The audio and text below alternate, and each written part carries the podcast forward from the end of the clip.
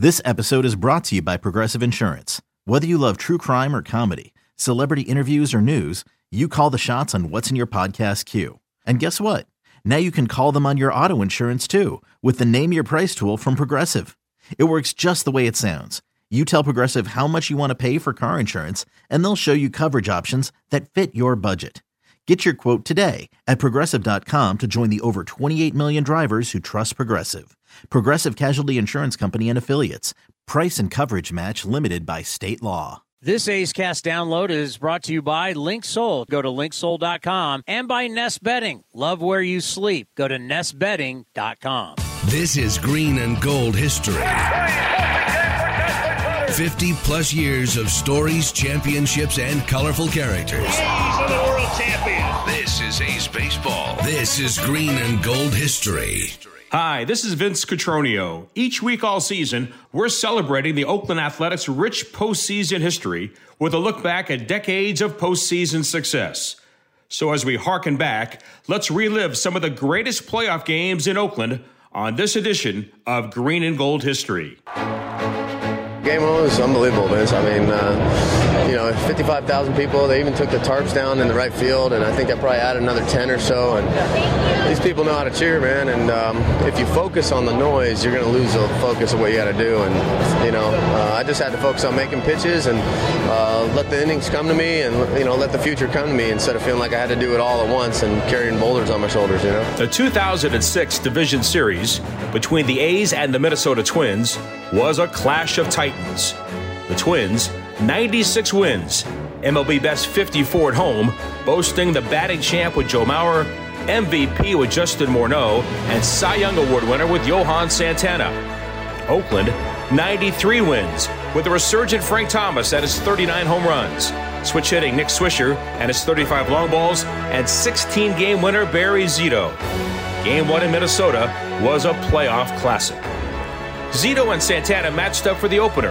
And in the second, Thomas, who was just an observer during the White Sox World Series run a year earlier because of injury, makes an immediate postseason impact. Santana deals and Frank hits it to deep left field in the corner. White going back, right down the line. Fair or foul in the corner. It is gone. Home run, and Frank Thomas has given the A's the lead. A towering drive right down the left field line, just inside the foul pole. 1 0 Athletics. On a 3 1 pitch, the big hurt takes Santana deep. And Frank hit it one handed. And not surprising, he had a home run his first game this season. He hit in his last game this season, and his first playoff game as a member of the Athletics, a home run in his first at bat. Unbelievable. With two outs in the inning, Marco Scutaro came to the plate for what was the beginning of a productive series for the A's shortstop. With the A's leading 1 0, the pitch to Scutaro is swung on line down the left field line. That's trouble in the corner and one hopping off the wall. Rounding at second is Payton. Now he's rounding third.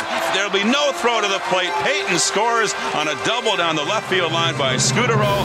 And here in the top of the second, the A's have taken a 2 0 lead. Another changeup left up by Santana. You know, Marco Scutaro, the way he has hit the second half of the season, especially playing every day, this isn't surprising the way he is swinging the bat. A sidebar story was two veterans, Jason Kendall and Mark Kotsay, finally reaching the postseason after each playing more than 1,000 games. And in the fifth, Kotsay denied the league MVP. Zito's allowed two base runners. He has not allowed a hit. Lefty against lefty in the pitch on the way to the Twins' first baseman. A breaking ball, stroke, left center field. Long run. Kotsay going back at the track, at the wall, reaching up and makes the catch. Excellent play in deep left center field by Mark Kotsay. And that is allowed out number one in the bottom of the fifth. The capacity crowd, inside under the roof, made the Metrodome tough for any visitor. But they were mostly quiet until the bottom of the seventh and were rustled out of their slumber. 77 pitches, two outs in the seventh inning. Zito pitching with the 2 0 lead, and now here comes Rondell White. He swings and spanks it to deep left field. Back goes Payton to the track at the wall. It is gone.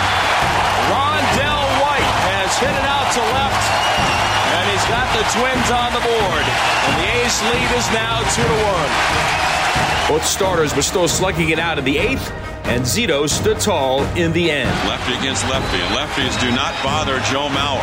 Zito peering in, has the sign, working from the stretch, and the delivery on the way. Mauer swings, fly ball left field toward the line. Payton right there makes a backhanded catch. As Mauer flies to left, Payton ran it down, going toward the line. The Twins leave Bartlett at third, and we go to the ninth inning. A's two, Minnesota one. And then in the ninth, when the A's were looking for a bigger cushion, they turned again to Thomas. Here's the 1 1 to Thomas by Crain. Pause, set, pitch, and Frank hits it to deep left. White back, White at the track. He's going to watch two home runs today for the Big Hurt, and the A's have taken a 3 to 1 lead. The Big Hurt, once again, the big man for the green and gold. Huston Street, one last out to give Oakland the victory. This is the time when you've got to be certain. Rondell White, a right-handed hitter.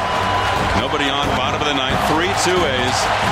And Street's 1-0 pitch is swung on a fly ball center field. Routine, Kotsay's there, he squeezes it, and the A's have won game one.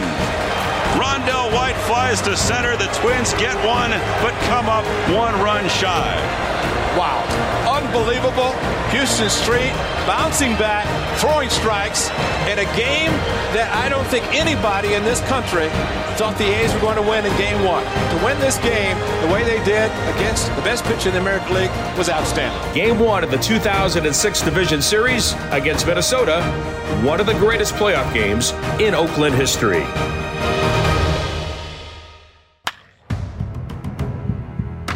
Game 5 of the 1989 American League Championship Series is one of Oakland's greatest playoff games for obvious reasons that it sent the A's back to the World Series. But maybe one other interesting fact no less than five kids who grew up in the Bay Area were on the field that night. The starters, Dave Stewart from Oakland and Dave Stieb from San Jose, faced off in the Skydome. Stu was a 21 game winner that year, and Stieb had 17. With a chance to wrap up the series, the A's got going early with Jose Canseco at the plate. Ahead of Canseco 0-2. Hit to center field. It'll drop for a hit. Rickey comes speeding around. Naturally waved home by Lachemann. Moseby's throw. They allow it to come through. Canseco stays at first with an RBI single. You just saw that was Merv Rettenmund the first to greet Rickey Henderson. You just saw the two-strike mode of hitting Jose Canseco. Remember the hard swings he had earlier in the count? No balls, two strikes from Steve. Steve put a pitch up and in where you could really get Canseco out a couple of years ago, and he goes in his two-strike mode of hitting and just puts the ball in play with a man in scoring position. This is not a dumb hitter, folks. Oakland Tech's greatest graduate, Rickey Henderson, increased the lead at the top of the third. Another 2-2 pitch. A drive to right center field. Guys, Moseby and Felix chasing after it. It splits them up against the fence. It's 2-0 Oakland, and Rickey rounds second, never hesitates. Here's one thing he doesn't have yet, until now, a triple. He needed no coach. He was shooting that way from the first pitch, and even when it went two balls and two strikes, he still was protecting against the vicious Dave Stieb slider. He got what looked like a fastball up, and when you watch him go around the bases, he never picks up Lachemann. He did it all himself. While the A's had the Bash brothers of Canseco and McGwire, the A's final run on that night showed the genius of Tony La Russa and the ability of utilizing all parts of his roster. Acker sets and pitches one and one. Here comes the squeeze. Gallego gets it down. The A's execute beautifully once again. Acker makes the play unassisted, and they have shown just about everything in their repertoire in these five games. You want to play little ball? They just showed they can do it. You want to play long ball? They've out-homered the Jays 7 to 1, and some of those shots have been memorable. Canseco to the upper deck, for example. And if they go on to the World Series, the Blue Jays cannot come back. These kinds of plays become more important for the games in the World Series where the DH is not used and your pitcher has to use and you have to scrap a little more for runs and manufacture them. The Blue Jays mounted a comeback beginning in the bottom of the eighth, finally awakening the Toronto crowd from their sleep. And it came from Oakland High alum Lloyd Moseby. Well hit right field. This one is gone.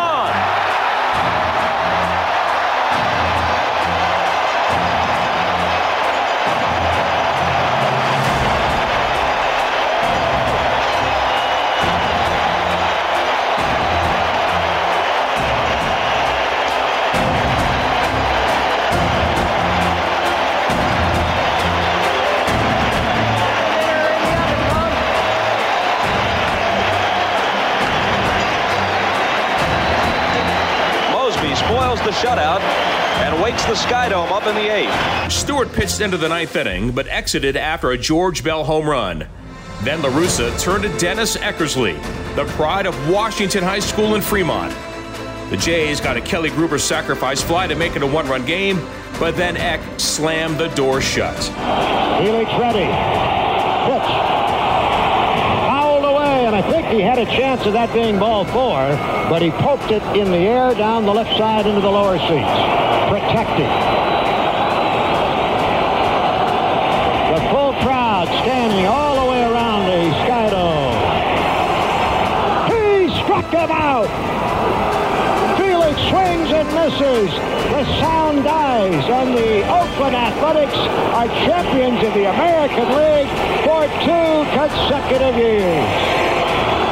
With a long history of great Bay Area youth baseball as a backdrop, the A's Game 5 win of the 1989 ALCS is one of the greatest playoff games in Oakland history.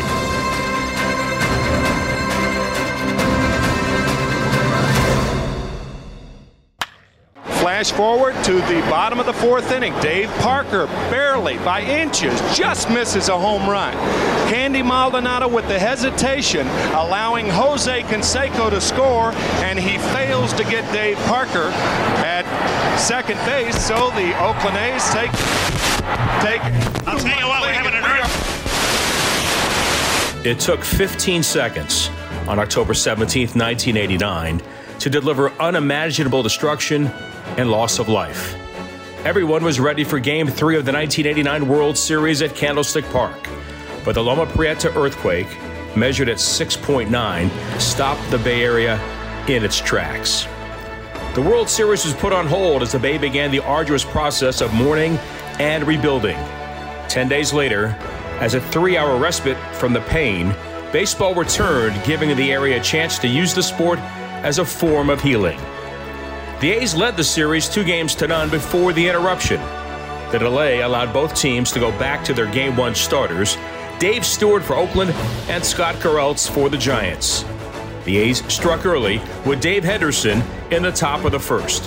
Now, Garrelts with first base open naturally can afford to be more careful with Henderson here, but he has Steinbach waiting on deck.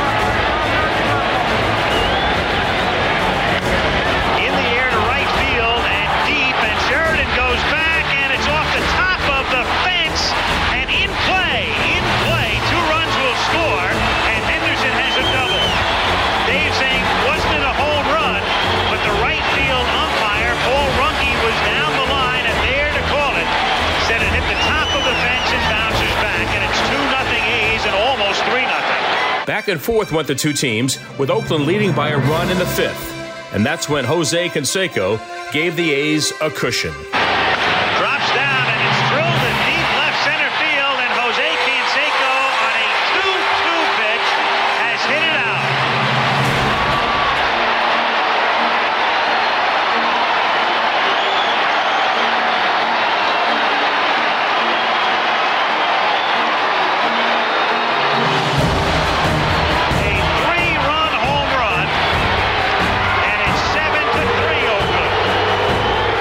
Dave Henderson hit his second home run of the night in the fifth, and the Athletics were up by five. The Giants' third pitcher of the night was Jeff Brantley, pitching in the sixth and watching the A's step into World Series history. Now Lansford hits it in the air to left field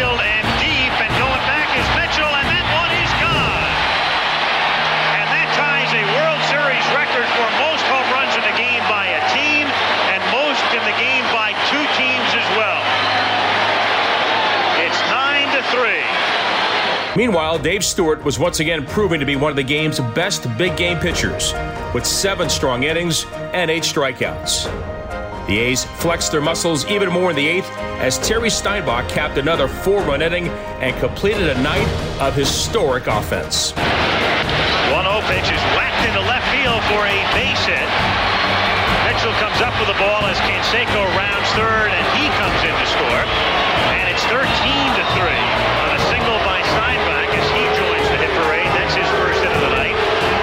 The Giants, down by 10 in the ninth, scored four times before Todd Burns closed out the night. One and two on Mitchell.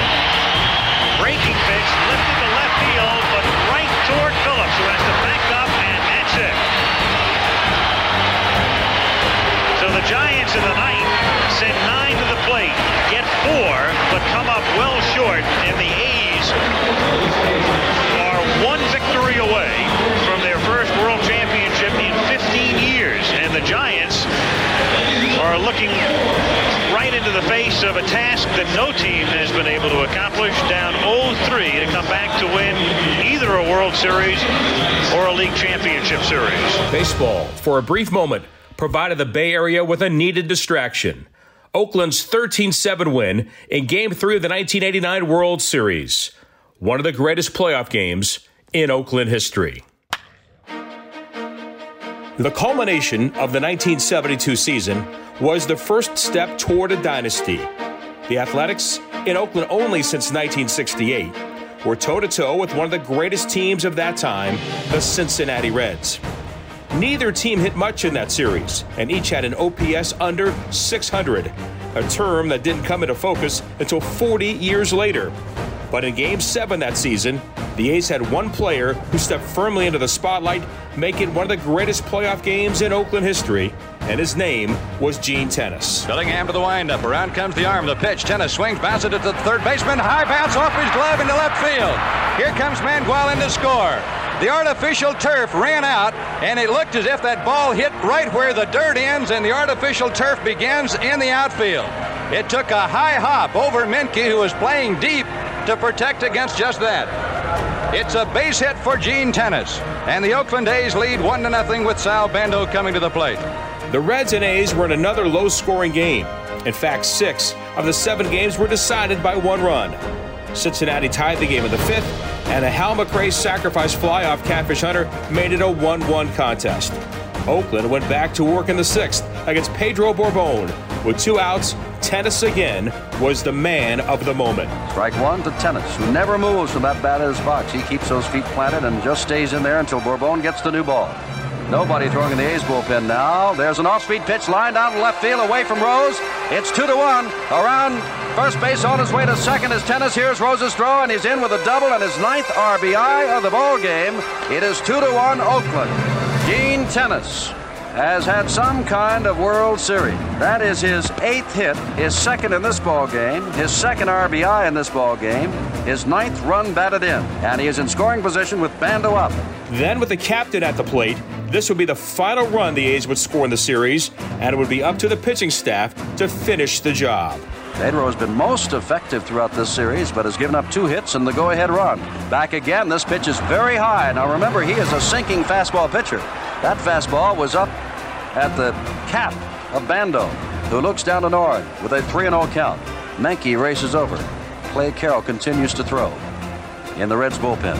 And the crowd at Riverfront Stadium suddenly very quiet again. They had rallied. Now they're behind, and there's a ball hit to straightaway center field. Bobby Tolan goes back near the warning track, reaches up, it'll be off the wall, and it is now three to one. The ball gets away from Tolan, then the second base goes Bando with a double, back-to-back doubles. The Reds again used the sacrifice fly in the eighth to pull closer. This time off the bat of Tony Perez to make it 3 2 Oakland. Rollie Fingers, who pitched in six of the seven games, was on to the ninth inning. There was drama all season for Oakland on and off the field, and getting the final out of this World Series was no different. A's lead it by a run. They came in without Darold Knowles, their good left-handed reliever, and more importantly, without Reggie Jackson, their slugging cleanup batter and center fielder. They've extended the Reds to seven games. The Reds were heavily favored. Breaking pitch. It is hit Chaney. He takes first base. And it brings up Pete Rose, the man who started the rally in the eighth inning, the man who has had eight straight 300 years. The man who led the major leagues in hits with 198, Pete Rose, will get his swings as a breaking pitch from Fingers hit Chaney on the foot. And Chaney is still hobbling around at first base. Rose is up. Joe Morgan comes out on deck with two out in a 3 2 ball game in the last of the ninth. And now the Reds and their fans will remember that against the Pirates in the last of the ninth. They were down by a run and won it. Dick Williams comes out to talk to Rollie Fingers. As Monte Moore, who departed for the Oakland dressing room, told us, Fingers is the type of man who needs a lot of encouragement. He needs to be told the situation. Now, Vida Blue is down in the bullpen. If Blue comes in, Rose will swing around to the right side of the plate. Pete is a better hitter from the left side of the plate. So the question, I am sure that Williams is saying, can you get him out? With Morgan on deck, this may be Fingers' last man to face. Either the ball game is over or Morgan comes up and Vida Blue comes in. But we also remember that Morgan hits left-handers very well. So, even with two out in the last of the ninth, the wheels continue to turn and hold up, this series isn't over yet. Rose steps in, two for four today and has made great contact all four times. The other two were driven deep to the center field wall. Fly ball, deep left field. Rudi goes back. The other warning track is there. The World Series is over. And on one pitch, Rose is out. And the underdog Oakland Athletics win their first championship since they were in Philadelphia in 1930. Fingers his mom. And the Cincinnati Reds fans, a record crowd of better than 56,000, are absolutely stunned by the fact that the underdog A's, without Reggie Jackson, have taken the big red machine of the National League. Game 7 of the 1972 World Series with Oakland defeating Cincinnati. One of the greatest playoff games in Oakland history.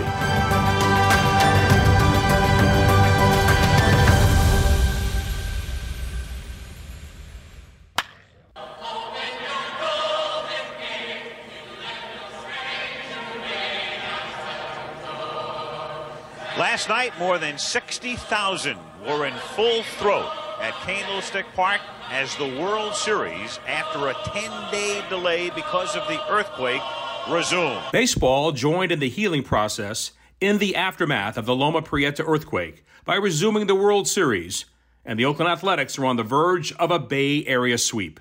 Game 4 featured Mike Moore for the A's versus Don Robinson of the Giants, and it's one of the greatest playoff games in Oakland history.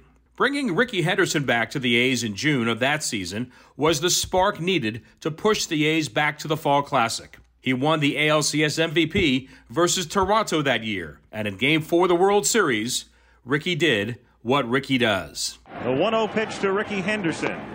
Missing outside, ball two. And again, the Giants digging themselves a hole as the Blue Jays did throughout the playoffs, and as the Giants have done too often in the World Series by walking Henderson or at least letting him get on somehow, leading off. And he gets a high fly ball to left field, and that one is carrying, and back goes Mitchell, and it's a launching pad again tonight. And I have to tell you, I've seen a lot of games in this park, and that fooled everybody. But on a winless night, what would be a normal routine fly ball goes out, just like last night, one to nothing.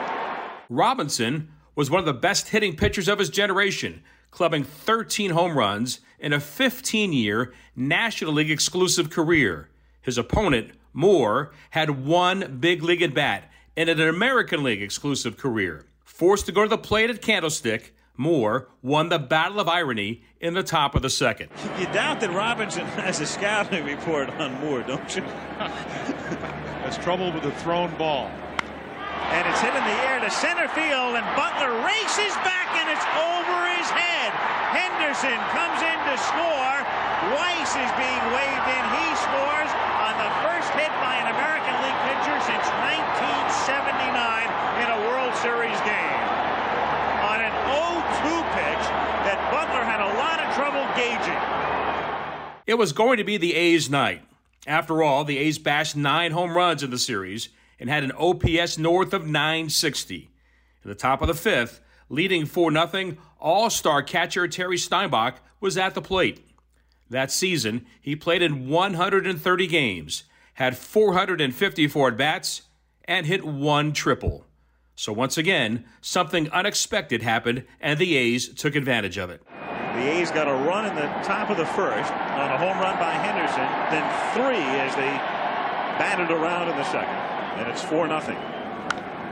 That's hit down the line in right field, and it's a base hit and more as Canseco comes in to score. Nixon still chasing it down. Henderson rounds third. He comes in to score. The relay to third is not in time there, and it is 6 to nothing on a triple by Steinbach. There was more to come at the top of the sixth. Carney Lansford, who equaled a season high with a 336 batting average that year, added to the carnage for Oakland. The vibes just aren't right, off he went to New York. And then almost the same thing sort of happens in New York, and then he comes back. And Lansford hits it into center field, and that drops for a base hit, and Henderson will trot home, and it is 8 to nothing, Oakland. 10 hits for the A's. Slaughter goes on, and Canseco is the batter. The Giants did rally to pull within two runs, but the final tally was a bases loaded walk to Steinbach, making the score 9 6 in the top of the eighth. Oakland pitching shut the door, retiring the last eight Giants batters, setting up the final out for the East Bay kid who went on to a Hall of Fame career to close it out. Swung on bounce off McGwire's glove. Phillips has it. Throws to Eckersley in time. Another great play by Tony Phillips. And the A's have won the World Series in a sweep. And so the Athletics swept the Giants in four and won their fourth World Series title in Oakland, making that finale one of the greatest games in Oakland history. This has been a presentation of the Oakland Athletics.